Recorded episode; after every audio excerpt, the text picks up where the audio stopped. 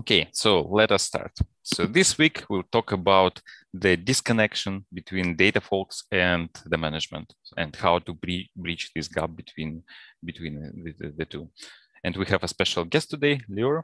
Lior has experience of over 12 years in building data teams, leveraging data for growth, and he learned a lot from that. He experienced a lot of pains, and he even has written a book about this. And he also hosts a podcast uh, the podcast has a name, What the Data. And uh, I, full disclosure, I was a guest on this podcast once, so go and check it out. So, welcome to our event. I, I'm so happy to be here. Actually, I think that one of my my happiest moment is when I'm talking to data scientists and data engineers, and I was like, "Yes, we can do so so many cool things together." Uh, so I'm happy to be here. Yes, uh, welcome. So before we go into our main topic um, of communicating with business, let's talk a bit about your background because uh, I know with 12 years of experience, you probably saw a lot of things. So can you tell us a bit about your career journey so far? So I'm a dinosaur, as, as we call it. I started my data career even before there was uh, any Google Analytics or any idea of Google Analytics on board, we used very simple uh, anal- analytics tools that were installed locally by us. Uh, and then uh, in the last couple of years, I was working for Zalando. Uh, and there, basically, I done the entire transformation of the data uh, for the marketing department. Was working for Lovoo, a dating app. To the ones who don't know it, a quite cool uh, company and they're also kind of a project manager, product manager to help constructing data. Uh, and now, lately, I am running the podcast What the Data, where I'm interviewing quite a lot of uh, data and business people and trying to actually bridge the communication between these two functions to actually drive or leverage the data for growth. Uh, and then also, I'm managing director of Telebau Data, which basically is a company that we started as an agency. Now we're moving more towards a product uh, approach uh, that helping companies to set up their data infrastructure in a quick way so they can focus on hiring good data engineers and not being under pressure to run around. Mm-hmm. Yes, uh, thanks. So your profile, uh, I checked your LinkedIn profile, and it says that your position, your title now is a data strategist, and which makes me wonder, what uh, does a data strategist do? So as I see, data strategist is the person who sits between the data engineering, the data science, and the business and trying to find the right approach to use the data. So one of the biggest uh, uh, uh, pains that I suffered as a product manager for data for a very long time was that I need a dashboard. I need it now. I need it tomorrow. Ah, the calculation is wrong. I don't trust it. It's supposed to be eight. Why is it four? And what a data strategist, as I see it, needs to do, it needs to balance between the two uh, functions of the tech and the business and ensure that both of them actually speak in the right language. And on the second, on the second part, they also have the right strategy. So they're actually understanding when we're talking about installs, what do we mean when we're saying install? What do we mean when we're talking about session? And when we're running a, a model for forecasting, for example, revenues, how is it being calculated? So the business not going to go into the details of is it a random forest or a linear calculation or they will ask, but they're not really understanding what's stand behind it. What they care about is how accurate it is. And this is where you need to come in and actually make sure that the understanding level is correct between everybody. And there is also a trust to the data because, because I think a lot of business people don't trust the data. And this is something I always, I always suffered from. It's like, no, it cannot be that data is correct. Check it again. I'm missing something here. And, and this is this is where data strategists actually should come in and support organization in understanding better how to use it. Mm-hmm. So as understood, uh, you have uh, so you do two things. So one, you're the bridge between uh, the, the technical people and the business people, right? So you help mm-hmm. communicate. So you help translate uh, um, translate i don't know the requirements maybe uh, and develop trust for business so business people don't uh, trust in data and you help them to to have this trust so you help you, you help you help them understand what's going on behind the hood. And then at the same time you also probably do the it the other way around. You help uh, the technical uh, people to understand what business wants from them right? Yeah. So i like to say that i'm the idiot in the room that asking all the idiotic questions that everybody else are afraid to ask. That, mm-hmm. that's how I, I see it myself at the end if i need to sum it up. Mm-hmm. and you also you as I understood, you you are coming from the product management background, right? So you are more from the business side coming into tech rather than from tech to the business side, right? So I, actually, I started my way in the tech. I was uh-huh. uh, in the path of being a developer. Then I decided that uh, life too short for me to sit down and debug code. Uh, I think this was one of my biggest frustration always. Uh, and then I moved more towards the product but I'm still coding. So I'm still writing Python. I'm still, although I know SQL is not a code, but I'm still writing SQL queries. I'm still running R queries sometimes using R for different parts. Uh, so I'm still connected to the code, but I'm, I'm, trying not to develop because I know I'm, I'm bad in it. But I also understand enough code to be able to actually translate it into something that people can understand, or I can at least look at it and see what's going on in there. Mm-hmm.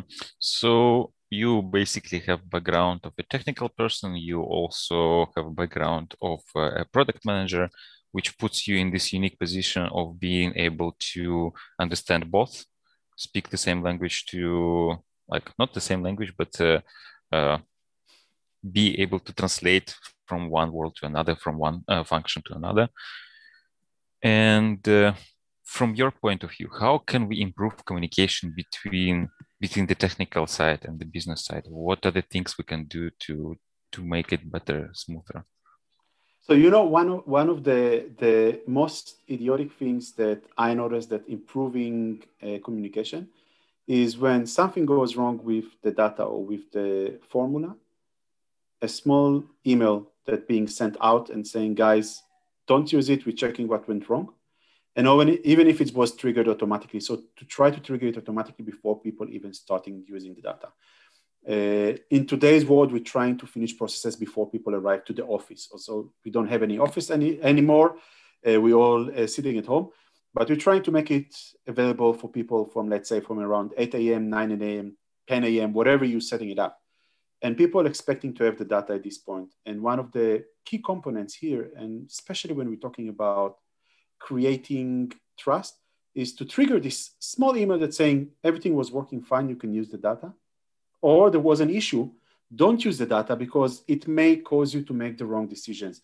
And once somebody starting to suspect your data, you lost his trust. And to buy it again will take you long, long time, longer than what you even expect.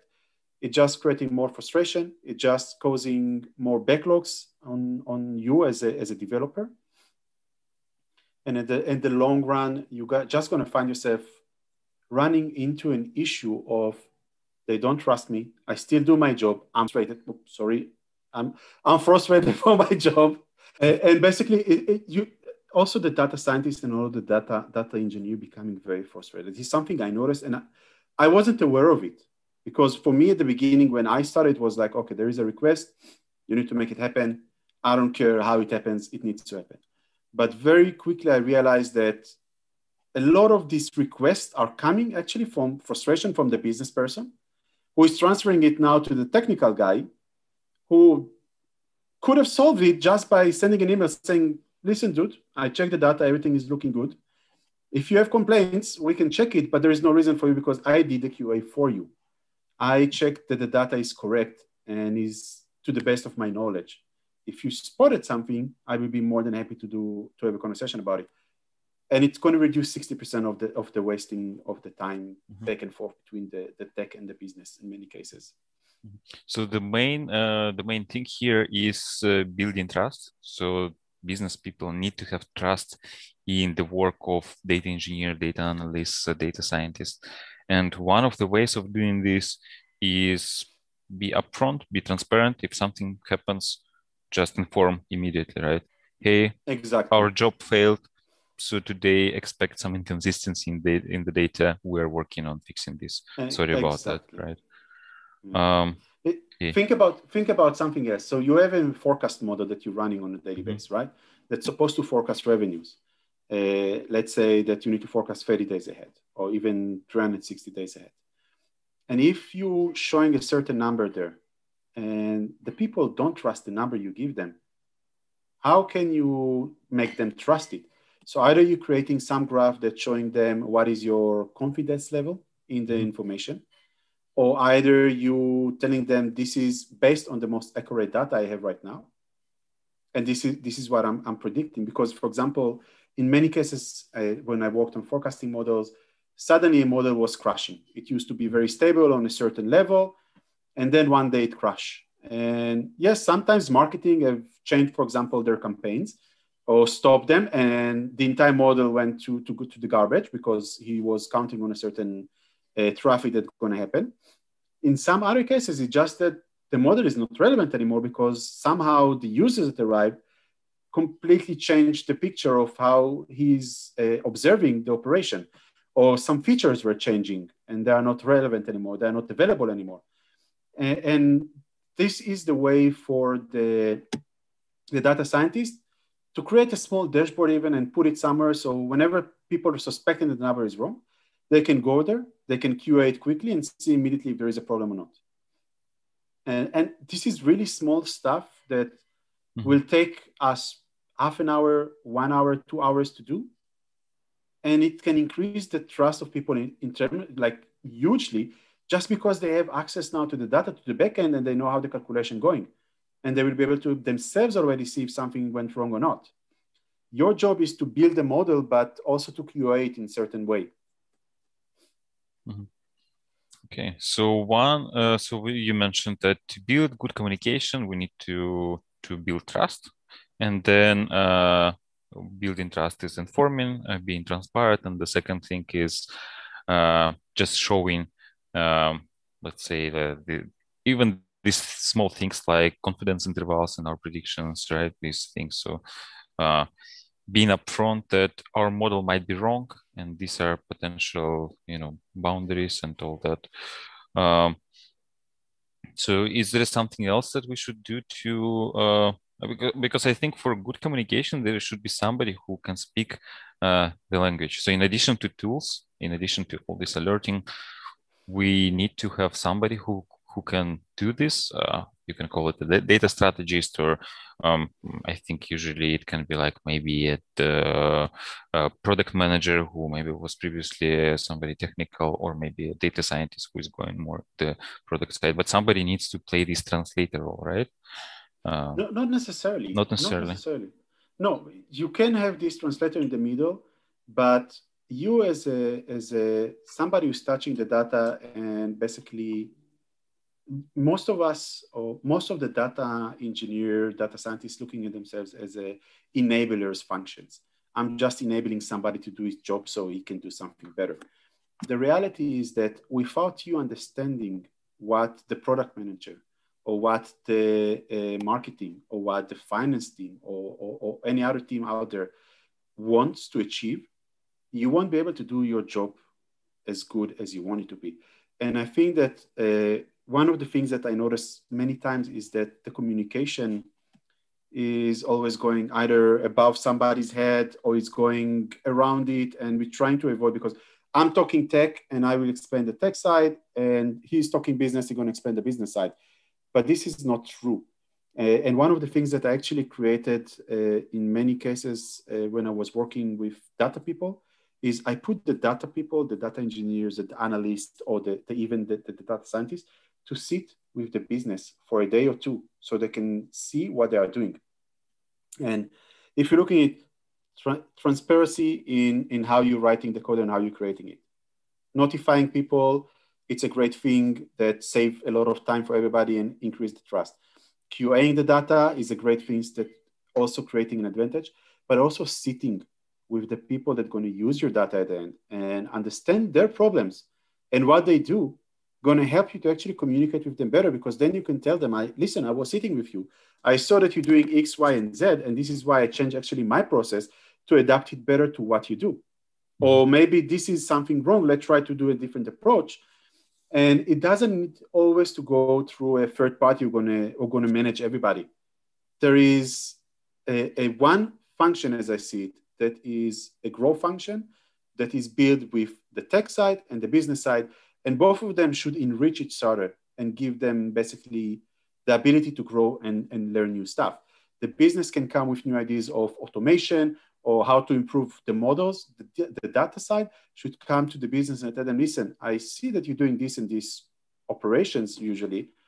Why don't we change it? Why don't we do it better? So, for example, the most stupid thing that I, I, I saw was uh, somebody was having five to six clicks to, to change his bidding on, mm-hmm. on a certain platform. And the data engineer who was sitting with them was like, hold on, but why do you do this? I can, I, there is an API, I can write it for you. I can do you a front end. It's going to take me maybe a week to build something for you, an MVP. And you don't need to do all of these clicks around and you just can optimize it from one place. And it came only from the fact that they were sitting one next to each other and communicated on a level that I showed you what I'm doing and I will show you what I can do for you afterwards. Mm-hmm. Yeah, which uh, which I can totally relate as a data scientist. I remember that once uh, I worked in a team that was uh, creating tools for moderators. So moderators are people who look at uh, in our uh, in my case I, I, work at OLX so this is a company where you can sell things. And there are people who actually look at the content that users produce uh, at the listings that people produce uh, and they see okay this is something that shouldn't go live on the platform and they reject they they, they remove it from the platform.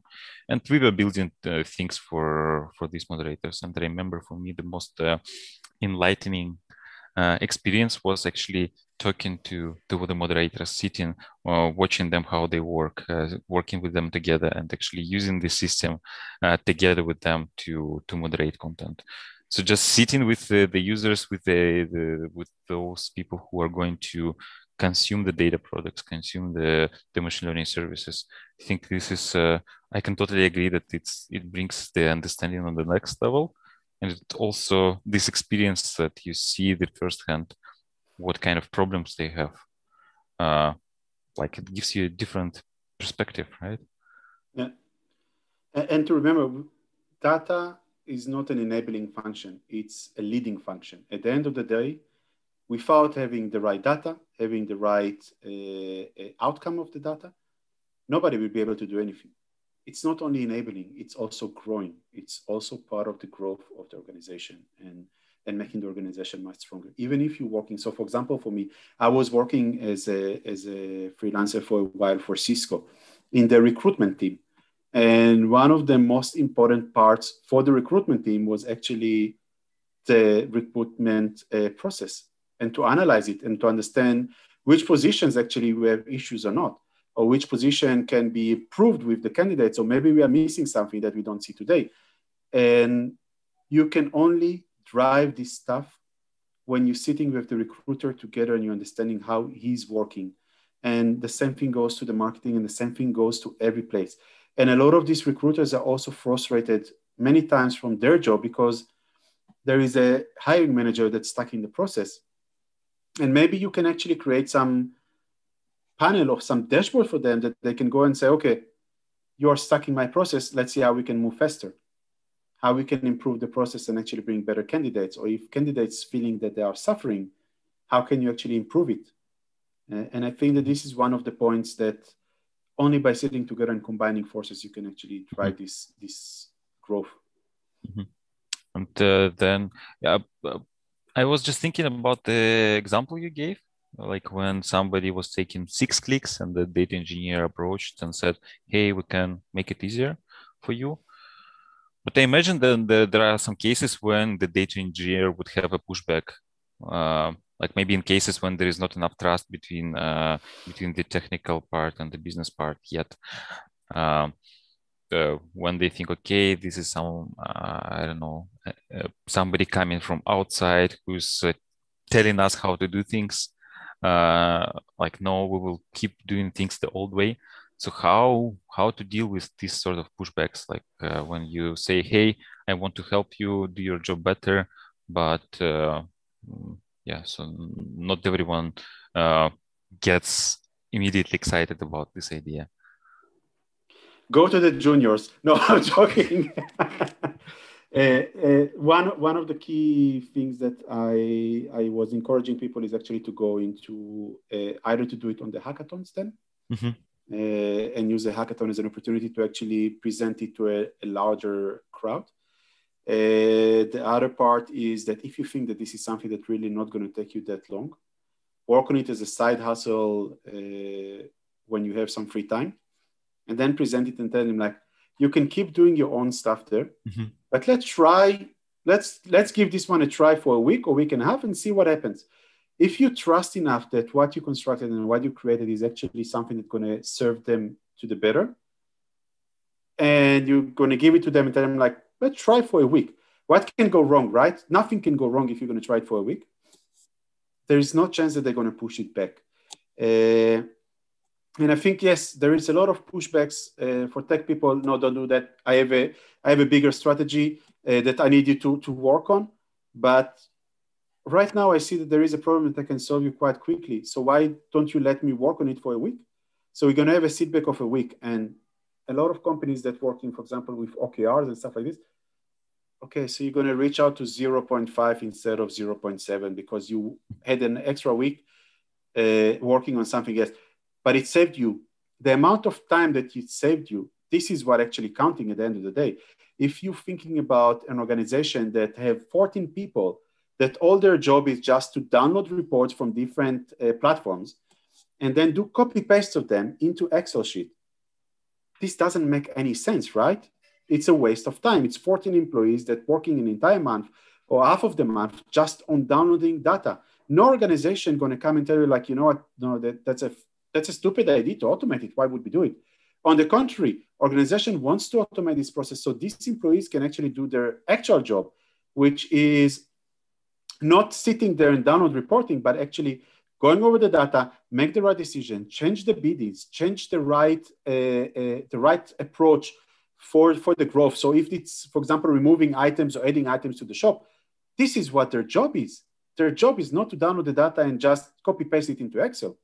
And this is where we're coming into the picture, and we should push quite hard and find out our right way to actually uh, uh, present stuff. But we also need to think always in a lean way, in an MVP way, uh, which this is another point that I will add here. Don't get complicated with stuff. Don't go into development now of three months or six months for a product, because in the industry that we're working in, sometimes three or six months means the end cycle of, of a feature of a product.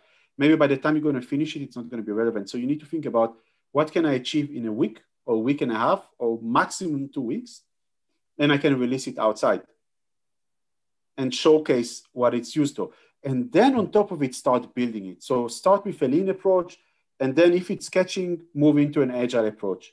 And again, this is this is what I, I, I always hate like using these OKRs or lean or agile because there is no one one system that fits everybody. But we need to think about it as a cycle. You're starting with a lean, you move into an agile. After you have agile for a while, you can move into OKRs because it's already more stable and it's more, more built. And I look at it like a plant. When I'm starting seeding, for example, my tomatoes to put in the garden, I'm starting it from a seed and it's slowly growing and I need to move it into a new pot. And then when it's in this pot, I need to let it grow there and I need to move it to another pot. And only in, I'm starting it in February and only May, June, I'm going to put it into the ground and it's going to catch with the roots into the soil itself. But until I'm arriving to this point, I need to have different approaches to the plant, right? When I'm seeding it, I need to make sure it's dark and moist for him. When it's opening up and the leaves are coming out, I already need to change my approach and start growing it in a different way. And, and this is also when I'm talking about hummus. in my book, I'm talking exactly about that. Hummus is so simple. It's just chickpeas tahina, lemon, a little bit of salt and garlic, and that's it. There is no magic behind it. It's so simple and so fast. And this is how data should be. This is how people should actually think about their, their approach to data. It should be simple, but it's filling you up so much that you don't want to eat anything else afterwards. It's that simple. Yeah, I'm not sure if it makes any sense for me to ask what's your favorite uh, food because I think it's clear. I will go with hummus most likely. Yeah, yeah, yeah, I thought so. Yes, uh, we will talk a bit about hummus and your book uh, later, but um, I, I, like the metaphor you had, like about uh, the gardening a plant. Um, I'm wondering what could be the right, uh, how can we find the right balance between uh, complexity and simplicity? Like, uh, because I, I, understand that this development MVP, have this hackathon, create something quick and dirty that just to, to prove value but then at some point it becomes a project that needs to be maintained and if uh, i as a data scientist hack something together then any sane engineer would look at this and say eh, I, I, don't want to touch this code right? But on the other hand uh, maybe this is something that i hacked in a week that works. It's far from ideal but it doesn't fail all the time. Uh, so how, how do we find the, the balance between you know this moving fast um, and doing things maybe simple versus something complex? Like uh, how do we make sure that we're uh, you know not doing too much but doing right enough, just enough? So if, if we're looking at it, it's really it's it should be very very simple at the beginning, and yes, it's going to be bad. It's not going to be beautiful code will never be beautiful.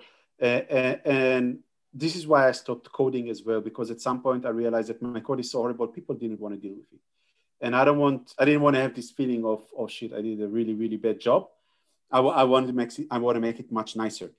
And you start with something ugly, you see that it works. If it works, then you're creating this approach of somebody taking over, fixing the code, building it up, creating the system of how we're going to grow it. So what is the end goal of it? And, and how it's going to become a better uh, process for us in the future. And I think that this is basically the points that are most relevant for us. Take it, the ugly as much as it is, check that it's actually working. And you know, you know what? And, and, and I know that a lot of people say, ah, yeah, you, you're talking about, about tech and needs to work. It's going the same thing for the business. If business wants to have a dashboard or they want to have some calculation being done, they need to do it on an Excel sheet and run with it for several times.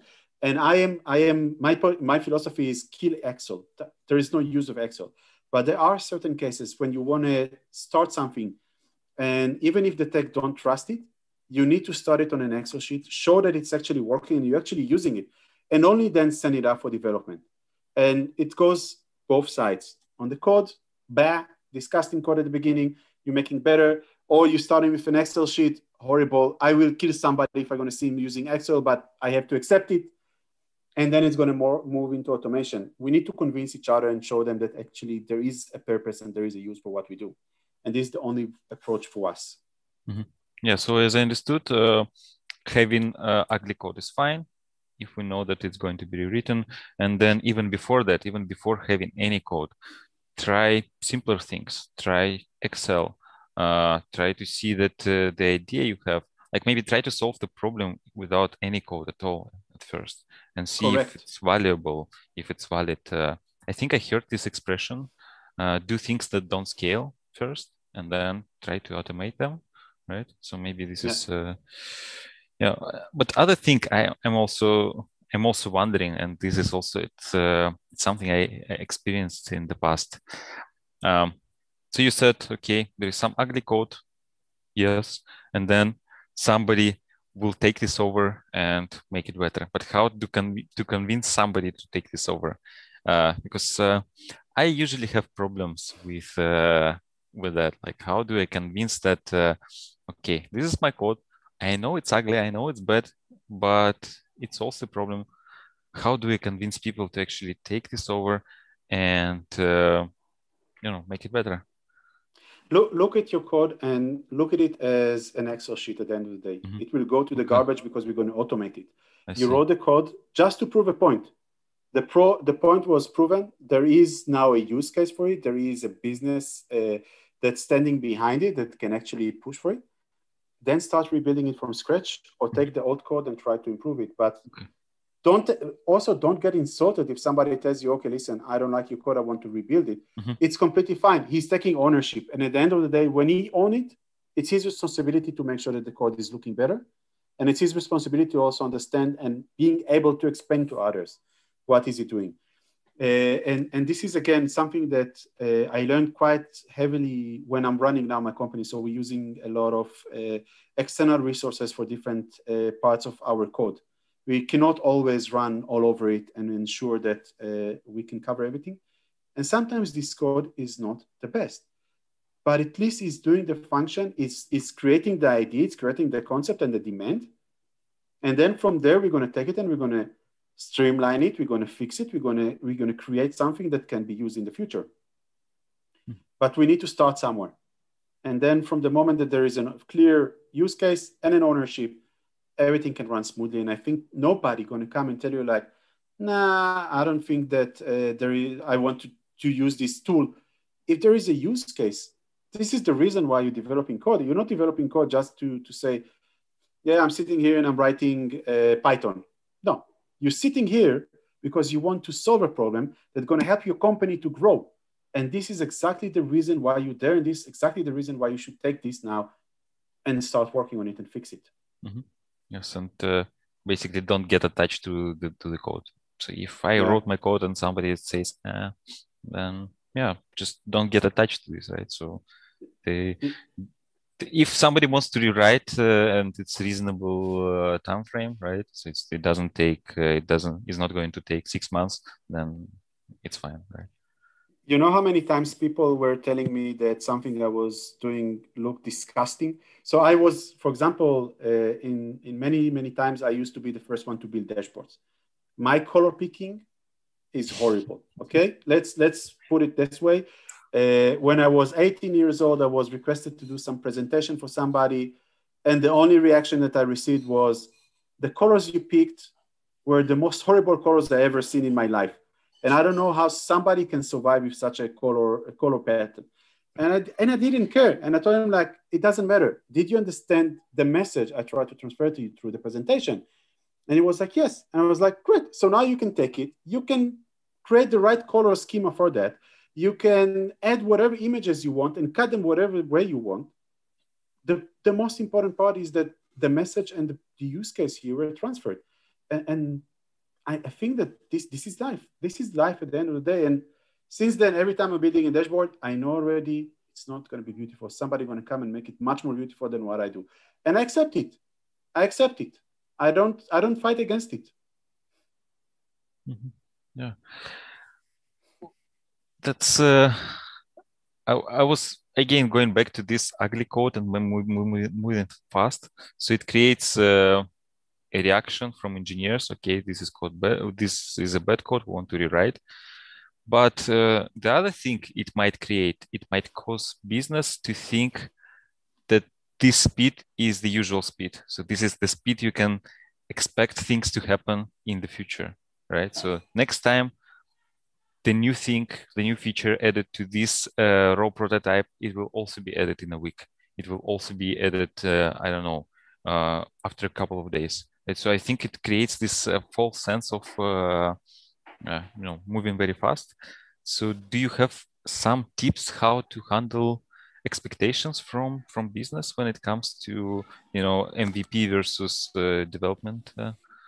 so I, one of the one of the things that uh, I'm I'm talking about a lot is is hummus, and hummus you can do it in, in the in the quick way. You can do it in the slow way.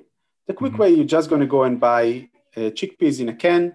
You're going to wash them a little bit, ground them, add some tahina, and here you go. You have hummus, and it's hummus. I'm not going to fight with you. It's hummus. At the end of the day, you have chickpeas, you have tahina, you have the, the basic ingredients, and it's great. But is it actually the taste you were after? No. If you really want to get this taste, you will need to soak the chickpeas for 24 hours. You will need to cook them for two to three hours until they're getting soft. You will need to grind them. You will need to cool them down. You will need to mix them with tahina. There is a large, large, large process. And what I'm always explaining is that, yes, this one is my hummus from, from, from a can. This is just to give you a taste of what hummus can be. Now let's move and work on the hummus itself. And if I'm going outside of this metaphor of hummus, the reality is that yes, the beginning is always fast because you're doing the minimal things that you need to do. But now every feature that you will need to develop on top of it, gonna take time. It's gonna take much more thinking because hold on, Now we made sure that it's relevant and it's needed and required.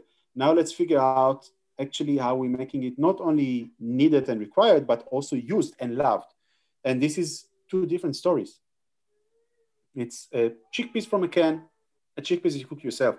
They will have two different tastes. It's gonna be this completely different. And this is exactly how I'm looking at, at development of code.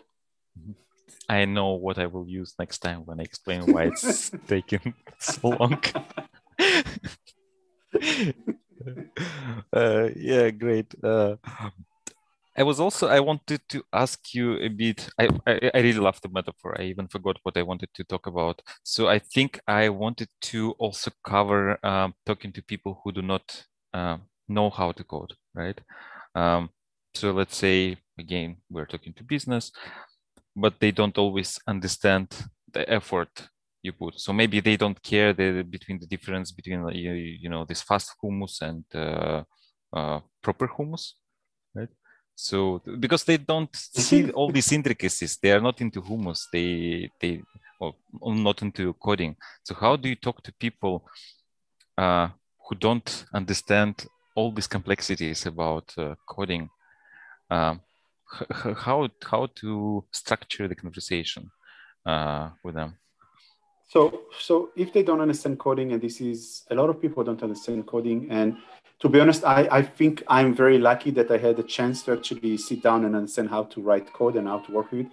Uh, but uh, if we're looking at how we're creating basically a process that is meaningful, it's to go and sit down with the people who don't understand code and explain to them why you're doing what you do and why is it taking time and speak to them in their language that they're going to understand. But on the other side, also show them your code explain to them, bring them into your process. Explain to them there is a certain way of how I'm working, so there is the definition of done. But this is how my code look like. And when you think, for example, that you committed for something that's going to take you two weeks, and you don't think you can make it in two weeks, come early enough to them and tell them like listen guys i have this this and this right now that disturbing me i have this issue that don't allow me to keep developing and I won't be able to I won't be able to, deliver it on time. They can understand it. And not only that, you know what? I had a very, very uh, non-technical director I was working with. Uh, and every time he got he saw a code, he started to have a rush. He couldn't sit in the room anymore once he saw the code. But when a developer came to him and told him, like, listen, I'm blocked because X and Y, you could have seen him sitting there not, not understanding one line of code and asking questions in a very structured way of, okay, why doesn't it work? What are the issues? Where is it blocked? What can I do to actually help you? And then go and uh, back then it was, uh, he was calling to Facebook to talk to them about an issue that the developer had with an API. And it just because he had the right connection and he knew exactly the right people to reach out to. And, and sometimes this can create this good communication also between the business and the tech.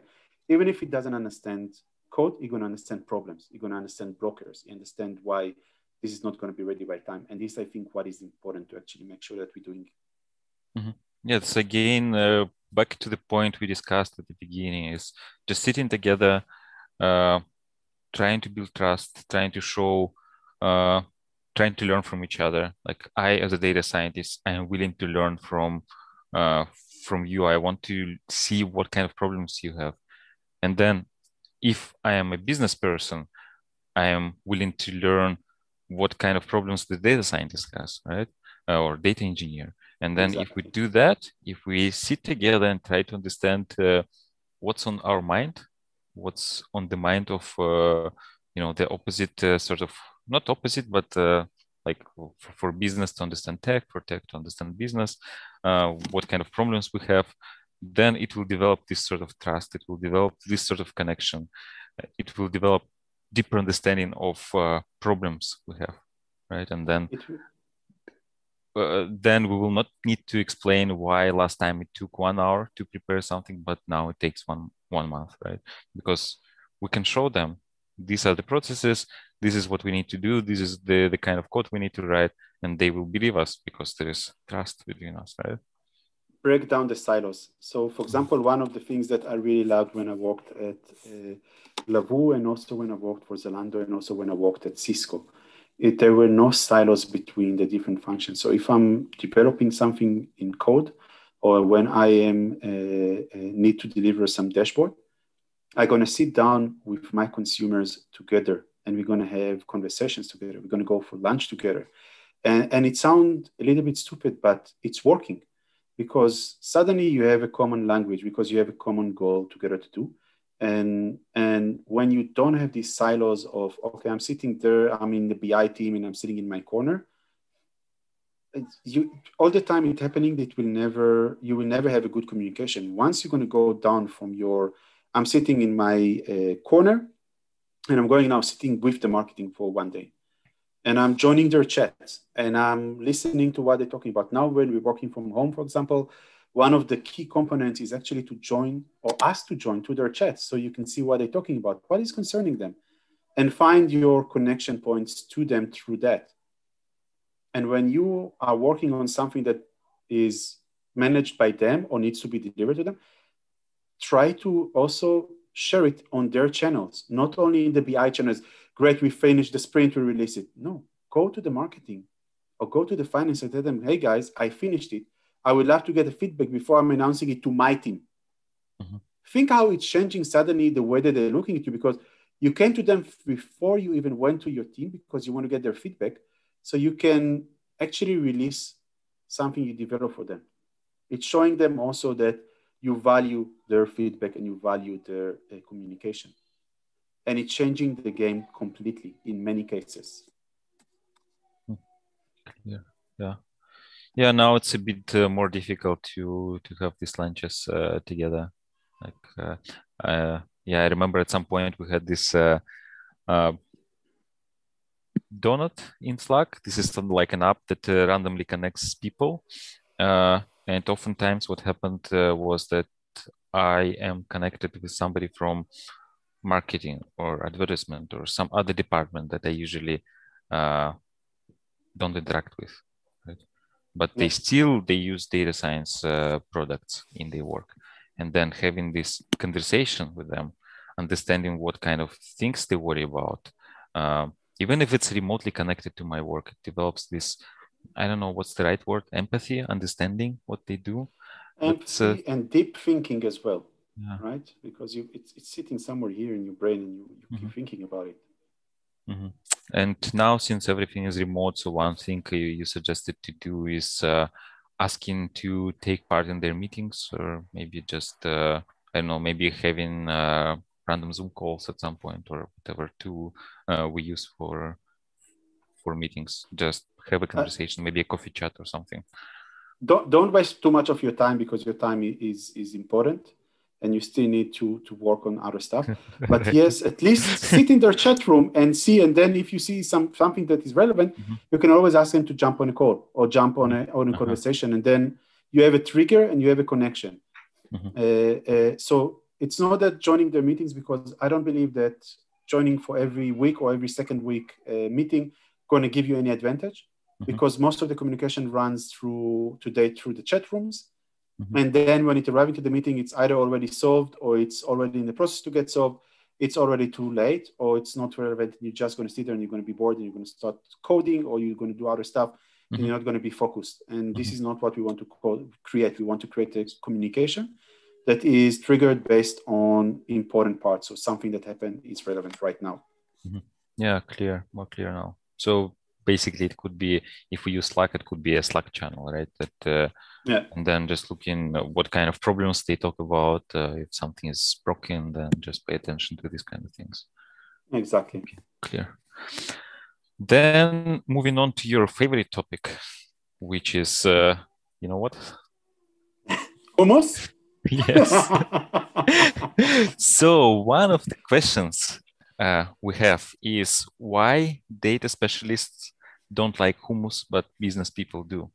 And I think you uh, asked me to ask you, you this question because uh, I don't know, but I'm really curious to I'm really curious to know what you what you have in mind. So yeah, why data specialists don't like hummus, but business people do? Can you guess?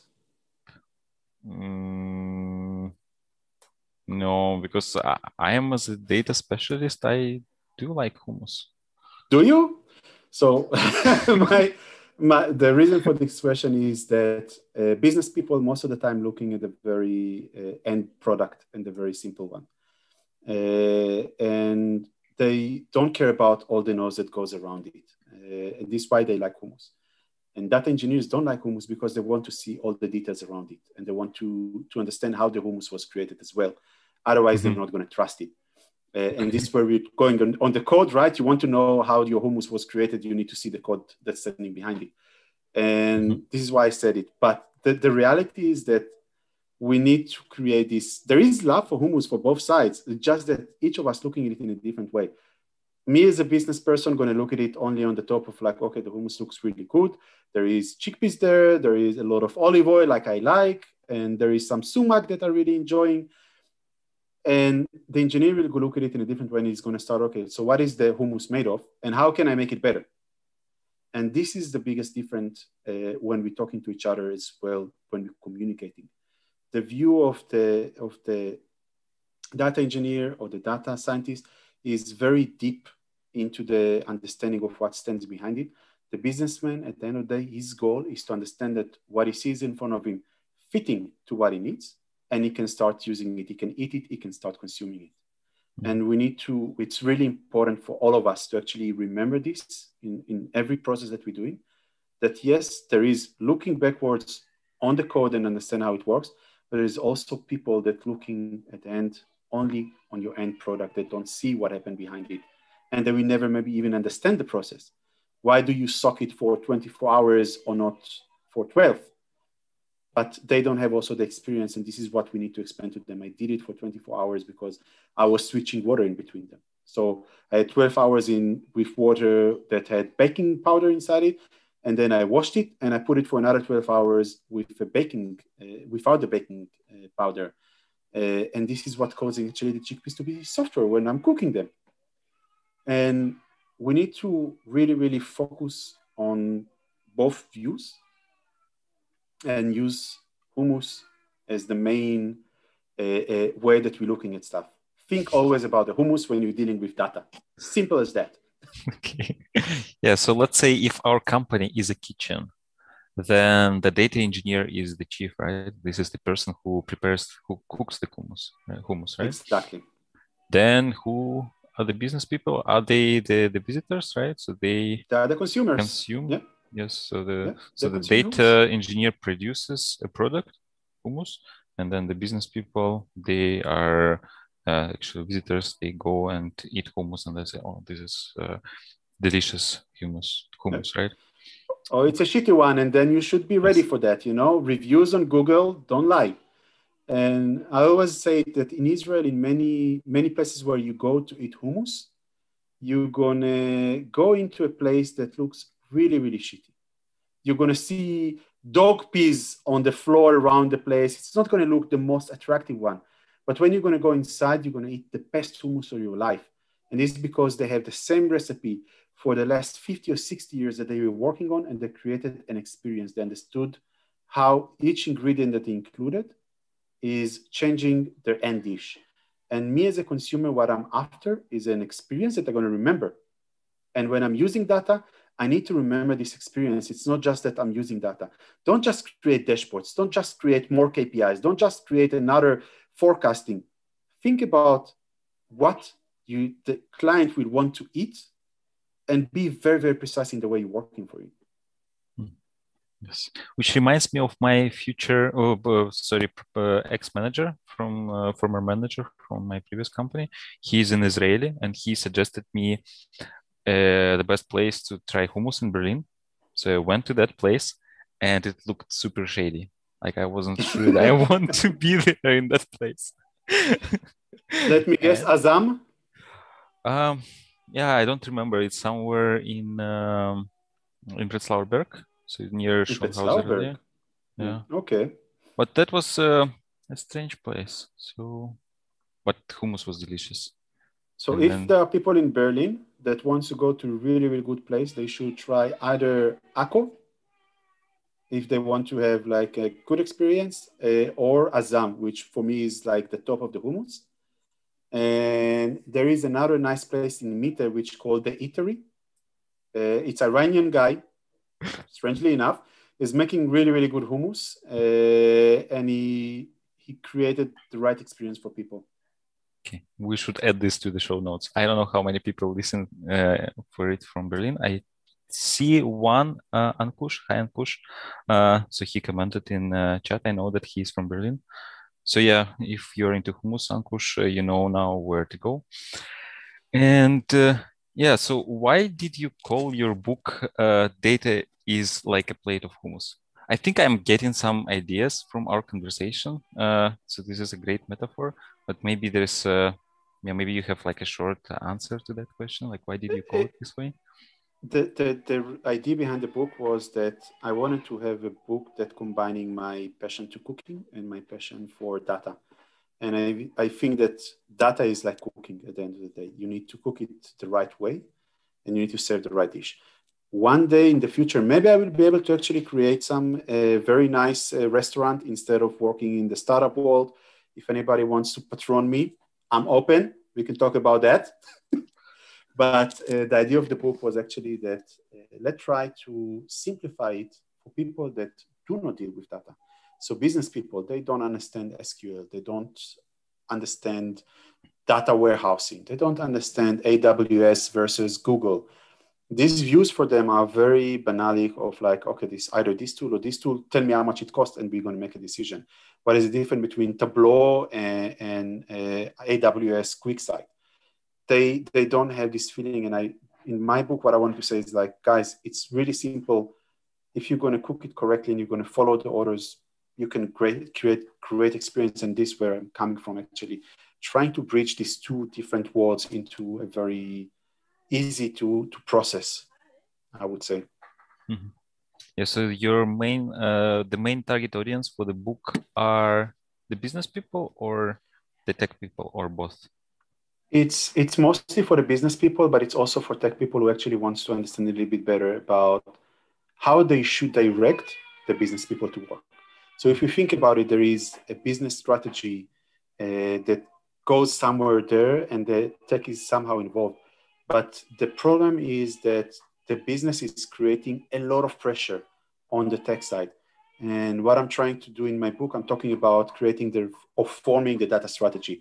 So how do you actually understanding what is important and what not, and where you should put your emphasis on as a as a data uh, engineer at the end of the day, or as a data scientist? Is it on the models or is it on on APIs and cleaning the data and sorting it? And the only way to achieve it is by getting the people into the understanding of there is a process. Let's let's try to create a, a some flow where we all agree on what we are doing and what is important and what not. And then slowly we're gonna we're gonna increase it. But first let's let's feel comfortable with what we do. Let's create a base. And then on top of it, we can build whatever we want. And this is, I think, my, my main philosophy in life. Start with something that is very simple and, and stable and then build on top of it whatever models, breakouts, call it whatever you want, buildings. You won't be able to build a, a, building in the middle of the river, right? You need to have a ground that you can build it on. So let's start with creating this ground, cleaning the river from the water, drying him out, and then creating the space for the building before you starting building it. And I think that this is one of the most important parts where I'm trying to talk about in my book. Mm-hmm. Will I also learn how to cook hummus from the book? There is a recipe, uh, my recipe there. Uh, you're more than welcome to try and let me know how it came out. Uh, some people were complaining that uh, it was good, but not as good as they expected. But but as I mentioned, it's really I think it's really about the taste of people. So, for example, for me, I, as I said, Azami is the top of the of the hummus uh, uh, place in Berlin. For others, they're gonna say it's really bad hummus. They don't like it. They prefer to go someplace else, and it, and it's completely fine. It's our taste buds that at the end of the day controlling what we like and what not, and it's completely fine if we will decide to go in a different direction. Okay, thanks. That was great. Um, do you have any last words? Any tips and tricks maybe you want to share? more? I, I, I, just want to say one thing that I think is really, really important to know uh, or, or to, to send it out there. We are living in a world that is controlled by data chaos. And we all getting underwater with the amount of requests for data that we have. And I think that we as data people, our job is actually to clear this mess for people. It's to educate them on the one side, and on the other side is also to make them feel comfortable with data. A lot of people don't use data or don't trust data and go by their guts feeling just because of simple stuff that happened in the past and they don't trust it. Or they now, on everything that they see, they're asking for 500 other requirements just to trust the number. And our job at the end of the day is not to be the, the, uh, the sack that getting beaten every day. It's actually to be the ones who's going there and showing people how it should be done and we should be the leaders of the company when it's coming to growth because we are the only one who actually can find the gems inside this entire uh, uh, surrounding of mud and, and find it out for them and, and let them grow without us nothing going to happen and this is something we all need to remember we're working in a world of chaos and our job is to bring the light for the people and actually make sure that they're going the right direction okay yeah thanks a lot uh, one last thing I want to ask you: How can people find you on social media? Uh, you can reach out on LinkedIn. It's Lior Barak. Uh, you can find me on Twitter, Lior B. Uh, this is the most uh, active places I am in. They can also check out the podcast. We're always happy to have people on there if anybody interested to come and talk about it. Okay yeah, please send me the links. I will put them in the description. And uh, thanks again for joining us today for to share your experience and uh, to share your passion for cooking and hummus and sharing these wonderful metaphors that I am sure I am going to use next time somebody is asking why it takes so long. I, that was my takeaway from this conversation. So I, I really took a note and I will use that. So thanks a lot for uh, for sharing all this with us. And uh, yeah, I think uh, that's all for today. So thanks everyone for joining us and uh, watching the stream today. And I wish everyone great Friday, great rest of the day, and uh, great weekend. And we'll see each other next week on Tuesday. Thank you for having me. It's been a pleasure. Happy Friday. Bye. Bye.